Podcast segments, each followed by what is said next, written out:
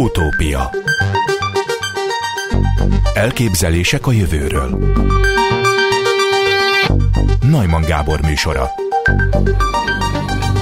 A Wigner Fizikai Kutatóközpont és a Természettudományi Kutatóközpont adatelemző és modellező munkatársai együttműködve az Országos Klinikai Idegtudományi Intézet kutató orvosaival epilepsziás betegek agyműtétét segíthető módszert fejlesztettek ki. Itt van velünk Somogyvári Zoltán, a Wigner Fizikai Kutatóközpont komputációs tudományok osztályának csoportvezetője. Jó napot kívánok! Jó napot kívánok, Somogyvári Zoltán! Megtenné, hogy elmondja, hogy miként került sor erre egyáltalán, erre a kapcsolatra, meg a közös munkára? Igen, köszönöm a kérdést. A, ahogyan én egy fizikus vagyok, aki, aki régóta érdeklődik az agy működése iránt, és a fizika én azt gondolom igazából alkalmazott matematika, amikor a matematikát arra alkalmazzuk, hogy megértsük a természet jelenségeit, éppen az agyat. Most megismerve az orvosok munkáját azt láttam, hogy az esetek jó részében, amikor egy epilepsziás beteget gyógyítanak, or, megfelelő gyógyszerekkel a betegség kontrollálható, rohammentessé tehető. Azonban marad egy 30% a betegeknek, amiknél a rendelkezésre álló gyógyszerek nem segítenek. Ezekben az esetekben felmerülhet a műtéti megoldás, és amikor egy műtéti megoldást terveznek, akkor nagyon sok szempontból vizsgálják meg a beteget, és próbálják meghatározni egyrészt a műtét lehetőségét, másrészt pedig azt, hogy melyik az, az bűnös agyterület, amely az epilepsziát okozza.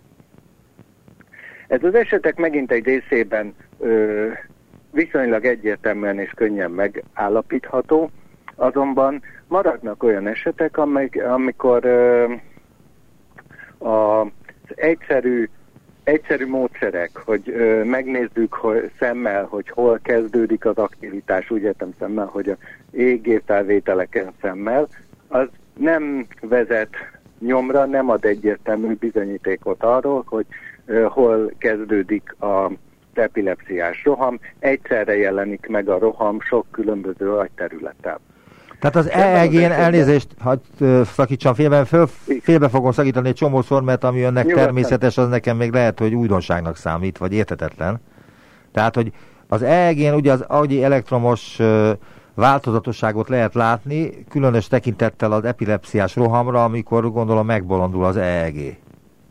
Így van, így van. E, igazából egy jellegzetes e, túlszinkronizáció látszik ilyenkor az EG-n, tehát uh, ahelyett, hogy uh, minden uh, kis ideg uh, sejt a saját feladatát csinálná, ami a normális gondolkodásunkhoz kell, ahelyett uh, ők szinkronizálódnak, és együtt egy nagy amplitudójú oszcillációt, ritmust, hullámot hoznak létre, ami túlgerjeszti őket, ez az idegsejtek pusztulásához vezet, mert oxigénhiányosak lesznek, ennyi erőforrást már nem tud a vér oda szállítani.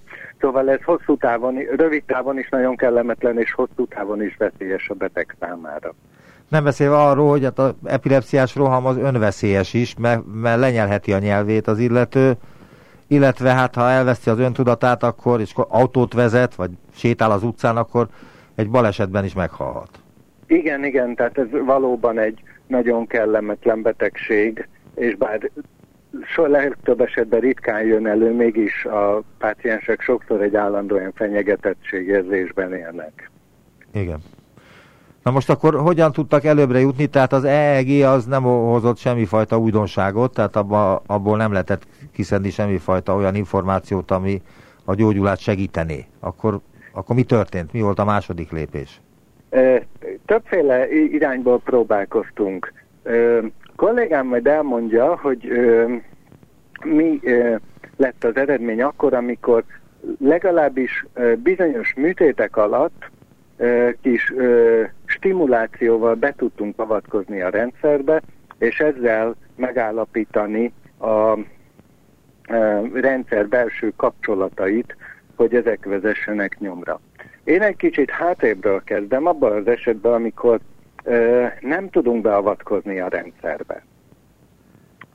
Hogy csak ö, megfigyelni tudjuk a különböző agyterületek aktivitását az égén keresztül, és ez alapján kéne eldöntenünk azt, hogy ö, melyik agyterület a vezérli a többit. A, azt mondhatnám, hogy ez egy olyan eset, mint amikor a, amikor mondjuk sétálunk egy este egy lakótelepen, és látjuk a sok-sok ablakot, ahogyan némelyek közülük egymással szinkronban villognak. Ha van lehetőségem, hogy bemenjek egy lakásba, és ott a tévét kikapcsoljam, akkor meg tudom nézni, hogy ez megváltoztatja a többieknek a szinkronitását, és ha sok ilyen kísérletet tudok végrehajtani, akkor, akkor fel tudom térképezni, hogy van-e olyan hely, ahonnan ez, ez a szinkronitás kiindul, vagy pedig nem, ezt valahol egy távoli rejtett ok, ugye jelen esetben egy tévéadó okozza. Na hát valami ilyesmi a feladatunk itt az agy esetében is, azzal a különbséggel, hogy az esetek többségében általában nem ö, kapcsolhatjuk ki a tévékészüléket az egyik egy-egy agyterületen. Ö, ugye ö, csak a megfigyelésekre, ö, sokszor csak a megfigyelésekre hagyatkozhatunk. Látjuk a villogásokat, és meg kell mondani, hogy ö, melyik okozza a többieket. Na most ezt hogyan látják, hogyha az EEG nem jó erre? Akkor milyen műszerek segítségével lehet ezt látni? Ö, tulajdonképpen az EEG-t használjuk, ö, ami a matematikai módszert fejlesztjük, amely ö, ezt megmutatja. Bocsánat, kicsit finomítom az állítást. Nem csak az EEG-t használjuk annyiban, hogy a, amikor erre lehetőség van, akkor az orvosok egy úgynevezett kétlépéses epilepsia műtétet hajtanak végre. Ez azt jelenti, hogy nem a páciens fejére rakott elektródákat használnak, mert azok nem látnak olyan pontosan, ugye azok csak a koponyacsonton, a bőrön átszűrt elektromos jeleket látják, hanem egy műtét során a koponyát kinyitva közvetlenül az agy felszínére raknak egy elektróda rendszert, egy elektróda rácsot. Ez a műtét alatt történik, ugye? Tehát a műtétet elkezdik, fölnyitják a koponyát, és akkor rátesznek egy ilyen hálót, ami detektálja az elektromos áramokat a Pontosan agyban. így van, ezzel sokkal közvetlenebbül és sokkal nagyobb felbontással látszanak az elektromos jelek. Majd utána a koponyát visszazárják, és várnak egy pár napot. Ez a háló benn marad a koponyába? Igen, így van, egy pár napig, hogy lássák, lássanak néhány epilepsziás rohamot, hogy meg lehessen állapítani az, annak a pontos indulási helyet. Majd utána néhány nap elteltével egy második műtét keretében újra kinyitják a koponyát, és akkor már nem csak az elektródahálót veszik ki, hanem az időközben ö, megállapított ö, rohamindító agyterületet is. Na most... Ami általában hozzáteszem ezt is, mert ö, már nem funkcionális, már nem működik, mint agyterület, mert a rendszeres, intenzív rohamok azok ott tönkre teszik az idegsejteket. És mi az, amit itt a fizikusok látnak, de az orvosok nem? Amivel mi tudunk segíteni abban, hogy a, eh, hogy a műtét sikeres legyen, az a rohamindító hely pontosabb meghatározása. Ezt tudjuk, a... elnézést, ezt tudjuk ennél a betegségnél, hogy itt van egy rohamindító hely, ahonnan elindul az egész roham, az epilepsziás roham? Ez egy nagyon érdekes kérdés. Ö, valószínűleg ö, az esetek különböznek, de az egész epilepsziás szakirodalomban egy ö, nagy vita, hogy van-e általában egy darab rohamindító hely, egy beteghely, vagy pedig az epilepsia inkább egyfajta hálózati betegség, és a különböző agyterületek hibás kapcsolataiból létrejövő hálózat hozza létre. Tehát egyetlen, nem feltétlenül igaz az, hogy egyetlen terület sem beteg, teljes, beteg önmagában, annyira, hogy létrehozzon egy rohamot, de a ö, területek kapcsolatai olyan ö, köröket hozhatnak létre, amelyek már létrehozzák ezt a túlaktivitást, ezt a szinkronitást. Aha. Tehát akkor ö, azt gondolják az orvos, mert volt már ilyen műtét, tehát már elvégeztek olyan műtétet, Igen, amit igen, a, igen, az igen. önök ö, segítségével voltak képesek elvégezni? Igen, ö, tehát vannak ilyen műtétek, természetesen a, az orvosi kiértékelésben egy nagy tím dolgozik, akik a, ö, nem csak a roham, ö, tehát nem csak az a elektrokortikogram, ez a agyfelszínen rögzített elektromos jelek elemzésével, de a roham során a páciens mondjuk videomonitorozásával, megfigyelésével, a előtte elvégzett MRI mérések kiértékelésével, esetleg pszichológiai tesztek, képességek felmérésével, és még sok szempontból vizsgálják azt, hogy mely terület a legvalószínűbb rohamindító terület. Mi ehhez csak egy kis mozaikockát teszünk hozzá azzal, hogy matematikai elemzésekkel vizsgáljuk meg az elektrokortikogram idősorainak az okokozati összefüggéseit. Jól emlékszem én arra, hogy régen, amikor műtöttek epilepsziás betegeket, de ez 50-100 évvel ezelőtt, akkor úgy csinálták, hogy átvágták a hipotalamuszt, vagy a hipokampuszt? Um, igen, nagy, igen. Tehát a, valóban a uh, hipokampus az az egyik leggyakoribb epilepsia központ, és az átvágás az nem pont erre vonatkozik, az, az volt néhány ilyen műtét, amikor a két agyfélteke közötti kapcsolatot vágták Igen, el, igen, igen. a kérgestestet, de valóban a hipokampusz egyébként gyakori... Ö, Igen, de hát ez az emlékezett vesztést jelentette aztán később a betegnek, tehát a hosszú távú memóriája megszűnt. Á, nem egészen. Az, azon, azokban az esetekben volt, amikor még nem ismerték elég jól a rendszert, és megpróbálták mindkét oldali hipokampuszt műteni, az valóban egy rövidtávú memória, nem teljes memóriavesztés, de egy rövidtávú memória vesztést jelentett, illetve ilyen módon sajnos a rövidtávúból a hosszú távúba memória átírást is ö, Igen, erre gondolok, hogy úgy vesztett el a hosszú távú memóriáját a páciens, hogy jól lett emlékezett arra, amit éppen csinált, pár percig, de két nap vagy három nap múlva már teljesen eltűnt az emlékezetéből. Igen, igen, ez pontosan néhány korai műtétnek az eredménye volt, amikor mindkét oldali hipokampuszt műtötték. Valóban ebből a, ö, okulva a, ilyet ö, nem csinálnak, tehát most ö, tudjuk, hogy a, ö, a mindkét hipokampusz nem műthető, de az egyik hipokampusz viszont gyakran. Pontosan ilyen esetben például nagyon fontos eldönteni, mivel azért a két hipokampusz között van kapcsolat az agyban, hogy ha, ha epilepsziás aktivitást észlelünk mindkét hipokampuszában a páciensnek, akkor vajon van-e az egyik hipokampusz okozza ezt, és vezérli a másikat, vagy mindkét hipokampusz önállóan e, epilepsziás aktivitást tud generálni. Ugye az előző esetben műthető a páciens, az egyik hipokampuszát meg lehet műteni, és a másik jól, jól fog működni, és nem kell félni a memóriavesztéstől, míg a második esetben nem érdemes a műtét tortúráinak kitenni, mert ö, ugye mindkét hipokampuszát nem lehet megműteni. Igen, azt már tudjuk, hogy milyen módon kommunikálnak egymással az agysejtek, a neuronok? Igenis, meg nem is.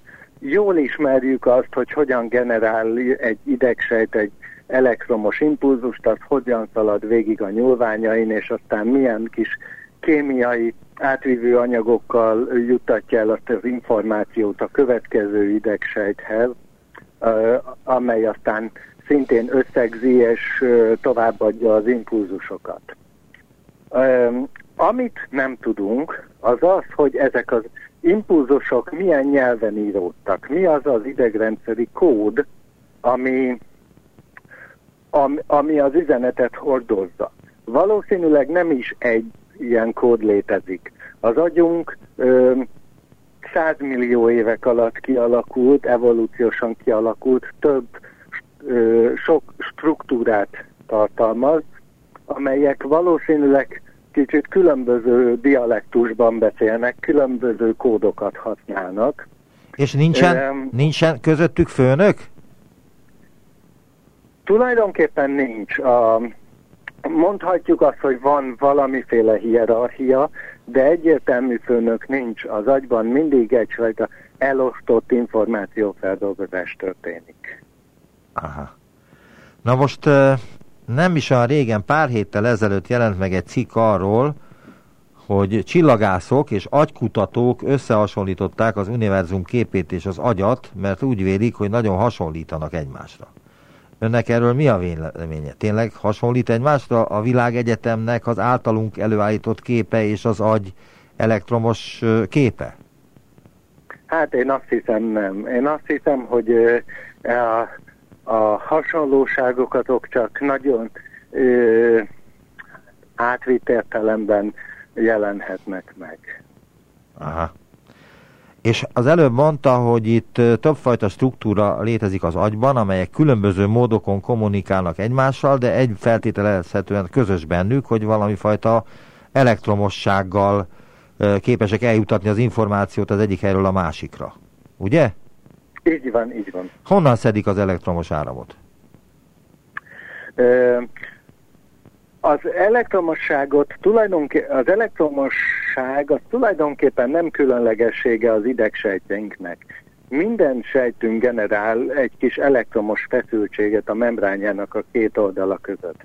Annyira így van ez, hogy tulajdonképpen amikor Galvani felfedezte az elektromosságot, Igen, a béka, béka, béka combok elkezdtek ugrálni, akkor tulajdonképpen ő a bioelektromos jelenséget fedezte fel, hiszen azért ugráltak a békacombok, mert a izom és az idegrendszerünk is használja ezt az elektromosságot, tehát az elektromos jelek azok mozgásra készítették. Tehát ez nem különlegessége az idegrendszernek. A idegsejtek a membránjukban kis fehérje gépeket üzemeltetnek, amelyek bizonyos vízben oldott ionokat kipumpálnak az idegsejtekbe, másokat pedig beengednek. Mivel ezek elektromos töltést is hordoznak, ennek a aktivitásnak tulajdonképpen az eredménye az, hogy elektromos feszültség keletkezik az idegsejt külseje és a belseje között. Nem, és nem csak az idegsejt, hanem bármely sejtünk. Van-e az agynak valami fajta energiaközpontja? Ahonnan Energia... beszerzi az energiát akkor, amikor éppen szükség van rá? Energia központja nincsen. A, ugye a vér, az érrendszer és a vér gondoskodik az energiaszállításról, mind a tápanyag, tehát a cukor szállításáról, mind pedig az oxigén szállításáról. Ez egy nagyon finoman szabályozott rendszer, amely a hajszálereket az idegrendszer aktivitásának a függvényében ö, szűkíti vagy tágítja, és, ilyen, és nagyon finoman szabályozza, hogy a megfelelő, a használat függvényében amely agyterületet éppen nagyon használunk, oda jusson több oxigén és több cukor, hogy az idegsejteknek legyen elég üzemanyaga. Azt lehet tudni, hogy az agy az emberi testhez képest mennyi energiát fogyaszt? Illetve más élőlények? is Igen, gondolok. méretéhez képest nagyon sokat, tehát hogy ö, még az agyunk ö, ilyen ö, mondjuk nagyságrendileg 2%-át teszi ki a testtömegünknek, ahhoz képest az ö, energiafelhasználásunknak a 20%-át. És en, ezt, ennek a nagy részét azt ö, arra fordítja, hogy ezt az elektromos feszültséget az idegsejtek membránján fenntartsa, mert ezt használja arra, hogy az impulzus, hogy utána információt szállítson, impulzusokat szállítson az idegsejtek nyúlványai. És amikor pihen az agy, tehát amikor alszunk, vagy valamilyen módon elájulunk, akkor az agy milyen tevékenységet fejt ki? Mennyire tud az agy leállni, hogyha azt akarjuk, hogy hát pihenjen az agy is, mert hát szükség van rá neki is. Az agynak nagyon fontos a pihenés, sőt, azt kell, hogy mondjam, hogy ö, tehát az alvás az valójában csak az agyunknak fontos. Az izmaink meglennének a nyugalommal pihenés, tehát a mozgás hiányjal a pihenéssel, ö, nem kéne átaludnunk a fél napot. A agynak nem minden, a, az alvásnak nem minden funkciója ismert, de az világos, hogy az agyunknak van szüksége az alvásra. Ennek ellenére az agyunk ö, energiafelhasználás szempontjából az, agy, az alvás alatt valójában nem pihen. Meglehetősen intenzíven használja az energiaforrásokat. Azt hiszem a pihenés itt, egy, itt mást jelent az agy számára. A, a, inkább a, a kapcsolatoknak az újrarendezését, helyrehozását. Ugye valóban van olyan hatás, hogy ami új információkat napközben eltárolt az idegrendszer, azok ö, az alvás alatt ö, szilárdulnak meg, ö, épülnek be az, az idegsejtek közötti kapcsolatba, vagy legalábbis erősödnek meg, tűrődnek ki esetleg a fontosabb ö, információk, és újra rendeződnek egy kapcsol- a kapcsolatok. Elég általános gondolat az, hogy, hogy mivel a tanulás erősíti az idegsejtek közötti kapcsolatokat, az együtt aktív, egyszerre használt idegsejtek közötti kapcsolatokat, így ö, nem ö, ez nem történhet folyamatosan, mert az a, foly- a kapcsolatok folyamatos erősödését vonná maga után. Amikor alszunk, akkor ö, az általánosan megerősödött kapcsolata erősséget visszaskálázza a rendszer úgy, hogy a különbségek megmaradjanak, a fontos információ megmaradjon. Ez talán a jelenlegi aktuálisan legjobb elméletünk arról, hogy miért is szükséges az alvás az agynak. Nagyon szépen köszönöm az interjút. Somogyvári Zoltán, a Wigner Fizikai Kutatóközpont Részecskés Magfizikai Intézetének csoportvezetője. Köszönöm szépen, és már célzott rá, hogy kollégája File Bálint folytatja majd ezt a beszélgetést, mert hogy ő egyéb részletekben is otthon van, mármint hogy ő is részt vett ebben a kísérletben. Önnek nagyon szépen köszönöm, és viszont hallásra. Köszönöm. Utópia Itt van velünk File Bálint, a Wigner Fizikai Kutatóközpont kutatója, aki együtt dolgozott Somogyvári Zoltánnal az epilepsziával kapcsolatos kísérletben az Országos Klinikai Idegtudományi Intézet kutató orvosaival is. Jó napot kívánok! Jó napot kívánok! A kollégája Somogyvári Zoltán azt mondta, hogy, hogy amikor bele tudtak avatkozni a műtét folyamatába, vagy valamilyen módon részt vettek a műtétben, akkor sokkal jobban sikerült az epilepsziás indítóhelynek a megtalálása, mint egyébként is. De elmondaná azt, hogy pontosan hogyan is történt ez, hogy önök hogyan vettek részt a műtétekben? Ja, műtétekben konkrétan nem vettünk részt.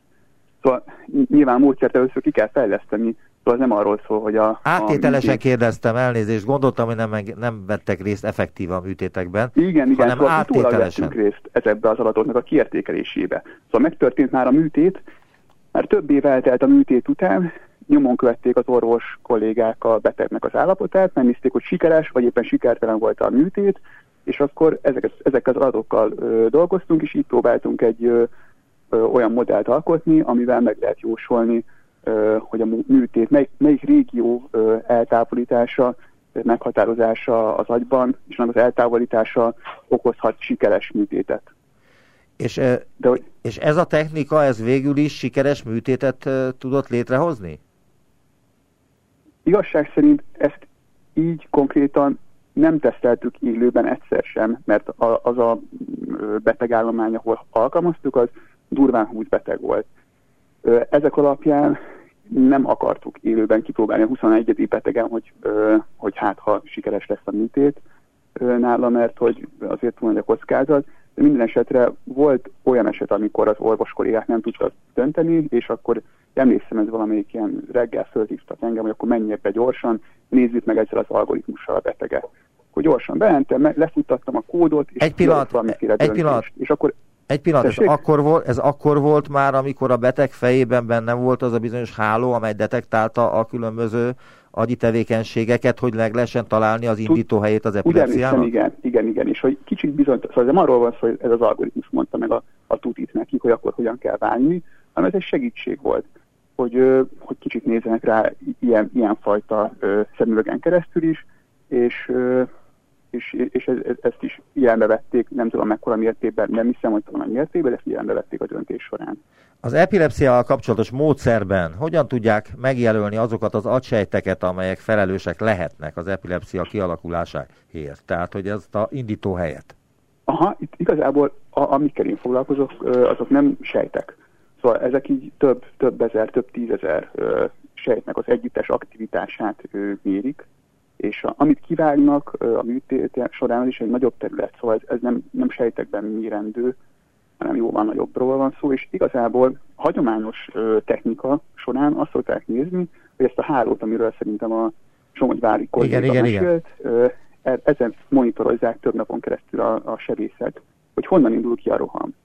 És akkor el, megnézik a rohamot, ez, ez, ez több napon keresztül benne van, több rohamot megvárnak, és azt nézik, hogy ezek a rohamok tipikusan melyik elektródokról, ezek a hálóknak melyik pontjairól kezdenek el ö, kiindulni. És akkor ezt a területet vágják ki. Ez a probléma az az, hogy nagyon sokáig tarthat. Ö, ez mit jelent, a, hogy nagyon sokáig? sokáig? Mit jelent nagyon, ez? Tessék? Ez mit jelent, hogy nagyon sokáig tart? Több napig, három-négy napig bent, érdemes bent tartani ezt a hálót és felvételeket készíteni folyamatosan, ami azért egy ilyen ö, invazív műtét esetén, nagy műtét esetén ez a betegnek eléggé megterhelő. És akkor mi azzal próbálkoztunk, hogy nem a, nem a rohamok alapján, hanem a nyugalmi állapot alapján, azaz, amikor nincsen roham, interiktálisan úgymond, ö, ez, ezen információk ö, alapján jósolni a beteg területet. És így le lehetne rövidíteni ezt a megfigyelési időt, akár néhány órára. Önnek mennyit kellett foglalkoznia azzal, hogy az agy hogyan működik? Úgy érti, hogy általánosában mennyi neurobiológiát kell ezt tanulnom? Vagy, igen, ahhoz, hogy ön, mint fizikus, ugye fizikus a ön képzel? Nem, nem, én, én a Pázmányon végeztem. Infobionikus, és ott elég sok ö, biológiát ö, tanulunk, a SOT és tanárok jöttek át ö, neurobiológiát tanítani, nekem a képzés során ö, tanultam valamit. Ja, azért, azért gondoltam, hogy fizikus, mert Somogyvári fizikus ő mondta is magáról, hogy ő fizikus és nem orvos, és ő mint fizikus vagyok. nézte, a, és önmérnök, ugye? Igen.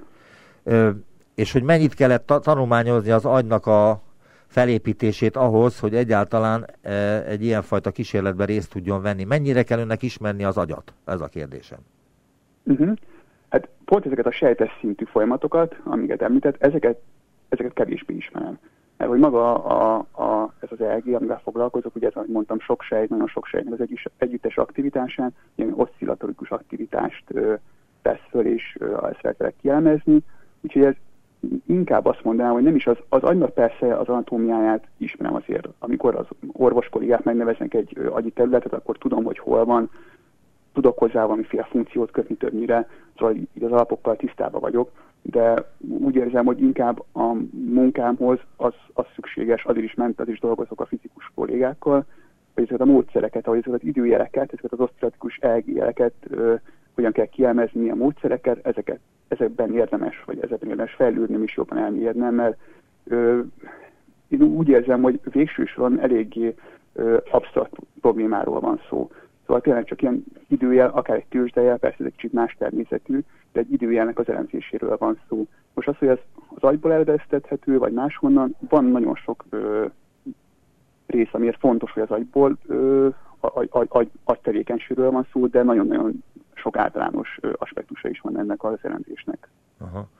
Az, megkérdeztem a kollégájától is, de öntől is megkérdezem, hogy, hogy milyen módon kommunikálnak egymással a neuronok az agyban. Ő azt mondta, hogy tudjuk is, meg nem is. És azt kérdezem, hát, hogy ez mit jelent pontosan. Szerintem erre én sem tudok konkrétabbat mondani, hogy pontosan a neuronok hogyan ö, kommunikálnak. Hogyha a tanult kollégám ennél nem mondott ö, konkrétabbat, szerintem én sem tudok ennél, tudjuk is, meg nem is. Nem egymás mondani. ellen akarom felhasználni a önök válaszait, vagy az én kérdéseimet, tehát nem akarom itt ö, kvázi bebizonyítani valamelyik kölyükről, hogy nem tudja, mert hogy tudom azt, hogy ezt, ezt még a tudomány sem nagyon tudja pontosan, hogy az egyik agyi helyről hogyan megy át az információ a másik agyi helyre. Hát vannak ilyen kémiai, meg elektromos szinapszisok, de hogy ezek, ezek, ezek most pontosan hogyan mennek át a, a, az információ, ezekről így én sem tudnám jó. részleteibe elmondani, nem vagyok egy hiteles forrás erről. Akkor a lexikonból idézek, ez a Wikipédia egyébként lehet, hogy pontatlan, de már ez is elég bonyolult ahhoz, hogy feltessem önnek, és esetleg ad, ad erre választ. Az agy szerkezete különlegesen bonyolult lehet, például az emberi agy több mint 100 milliárd idegsejtjének mindegyike akár tízezer másik idegsejthez is kapcsolódhat, és ezek a szerkezetek a legkisebb egységtől kezdve a legnagyobbig beágyazottan egy-egy idegsejtnek akár tízezer szinaptikus inger kapcsolata lehet más agy agysejtekkel. Az agysejtek azonban funkcionális értelemben fraktálhálózatok szerint illeszkednek egymásba. És akkor itt jön be ez a matematikai fogalom, a fraktál, de a fraktálok ugye az űrkutatásban is használatos kifejezések. Szerintem ezt, ezt is sok mindenben használják ezeket a fraktál kifejezést. Mennyivel tudunk többet az agy felépítéséről, ha tudjuk, hogy ilyen fraktálokban beágyazottan működnek az agyunkban? Ez számít-e, vagy nem? Hú, ez jó kérdés. Biztos, hogy ebben hogy számít, de hogy pontosan hogyan, mekkora mértékű ezeknek a fraktáloknak a hasonlósága, mennyire ez, ez, ez, ez, sajnos nem tudom, biztos, hogy számít valamennyit. Az epilepsziával kapcsolatos módszerben hogyan tudják megjelölni azokat az agysejteket, amelyek felelősek az epilepsia kialakulásáért? Mit követnek el azok az agysejtek, hogy önök azonosítani tudják? Nem mutatnak semmilyen jelet, vagy túlságosan is aktívak? Ezek túlságosan is aktívá válnak ezek a sejtek, meg ezek a régiók, ugyan ilyen kényszer rezgést, az, az elgén nagyon-nagyon szépen észrevehető hullámformákat produkálnak, ami sokkal nagyobb amplitúdó, sokkal nagyobb kirezgésű aktivitást mutatnak, hogyha egy laikus is ránéz erre ezekre a felvételekre, akkor nagyon könnyen lehet azonosítani ezeket, a, ezeket az epilepsziás agyi tevékenységeket, mivel tényleg annyira szembeütően másképp néznek ki, mint a, mint a, mint a normális agyi tevékenység. De itt akár rohamok között is vannak ilyen epilepsziás tevékenységek, illetve az a tüske formájú elgérek, ugyanakkor Micsodák? a rohamoknál pedig... Tüske igen, formájú micsodák? Ezek ilyen, többnyire ilyen tüskéző formájú, sokszor tüske formájú EEG jelek. Ja, hogy a, igen, EEG jelek, igen, ezt nem értettem. Amik megjelennek rohamok között is, mond interiktálisan. És a rohamok alatt pedig hatalmas amplitudójú ö, kilengések jelennek meg, és, és akkor ezek nagyon gyakran ugye kiindulnak egy területről, majd úgymond generalizálódnak, az az egész agyba az összes, nem csak a rom indító terület, hanem más területek is bevonódnak ebbe a, ebbe a tevékenységbe. Az nem ellentmondás, hogy hogy ezeket kivágják, mert hogy ezek már inaktív agysejtek, ugyanakkor, amikor egy ilyen epilepsziás roham jelentkezik, akkor ezek egészen elképesztően aktívá válnak. Itt úgy gondolom, hogy az inaktív az nem azt jelenti, hogy inkább funkcionális értelemben nem, nem látnak el sokszor fontos funkciót, ám az agyműtetteknél ott figyelembe szokták venni, hogy melyik területen helyezkednek el, pont azért, hogy esetleg nehogy valamelyik funkció megsérüljön. Szóval itt is így nem feltétlenül teljesen inaktívak ezek a sejtek, hanem, hanem inkább az, hogy e, egyszer csak ilyen kényszerpályára állnak, és, és elkezdenek egy ilyen beteg aktivitást produkálni. Ami utána, mint egy hálózat, pont ilyen hálózati modelleket is használunk, szétterjed az agyba, és, és az egész, egész akár az egész életet bevonja ebbe a, ebbe a kényszer lezgésbe. Mennyi, mennyire lehet tudni azt, hogy, hogy ez milyen gyakori betegség jelenleg a világban? Tehát, hogy például Magyarországon meg mennyi epilepsziás beteg van, és mennyi olyan beteg van, akinek esetleg műtétre van szüksége? Fú, itt arányszámokat tudok. Ö, azt tudom, hogy a, az epilepsziás betegek 70%-a gyógyszeresen gyógyítható. Azt is tudom, hogy az epilepsia az benne az e- első vagy második leggyakoribb neurológiai betegségbe. Most az, hogy pontosan Magyarországon hány, száz, hány, hány ember van, ezt egyszer valamikor leírtam, de nem emlékszem a konkrét számra. De igazából a mi módszereink pont ebbe, a, ugye azt mondtam, hogy 70% gyógyszeresen gyógyítható, a maradék 30%-nál, akik közül csinálnak agyműtéteket, ott próbálunk mi, Igen, ez, mi, ez nyilvánvaló. megoldásokkal szolgálni. Ha jól értettem a cikket, amit elküldött nekem a Somogyvári Zoltán, abban a fizikusok megjelölik azokat a sejteket, amelyek a rohamért felelősség, ezt kérdeztem öntől az előbb, és utána az agysebész kivágja az adott területet. Ugye ez stimmel? Ö, igen, erről a National Geographic cikkről gondol? Igen, de ez ugye stimmel nagyjából. Tehát, hogy a fizikusok a háló által ez, megjelölik a sebésznek, hogy melyek azok a sejtek, ahonnan kiindul az epilepsia, és akkor azt eltávolítják a sebészek.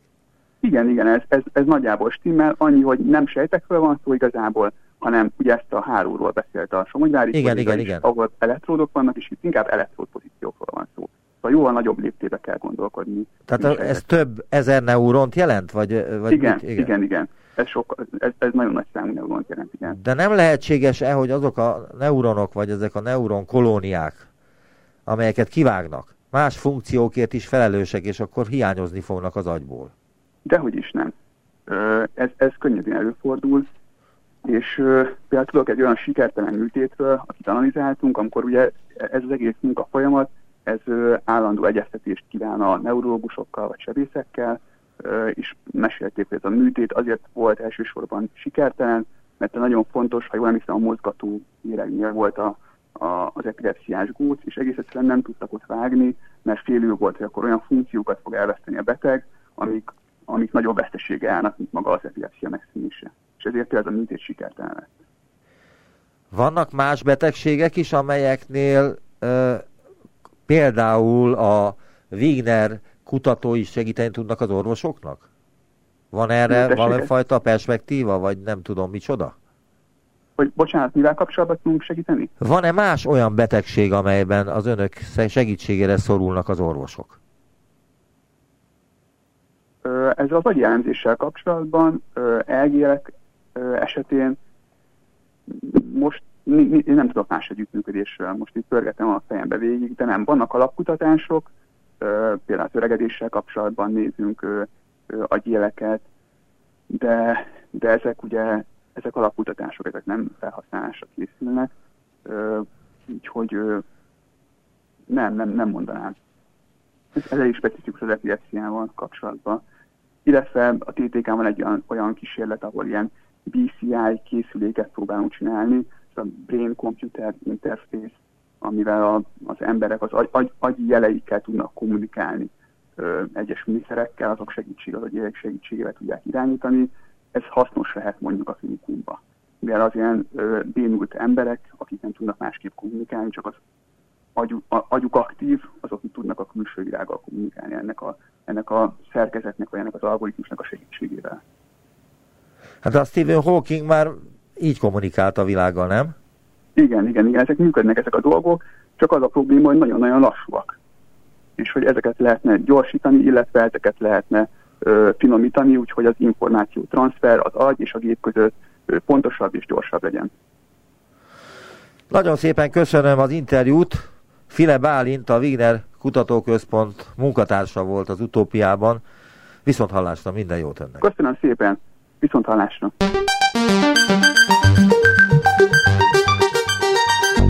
Visszaértünk a jelenbe. Neumann Gábor utópia című műsorát hallották.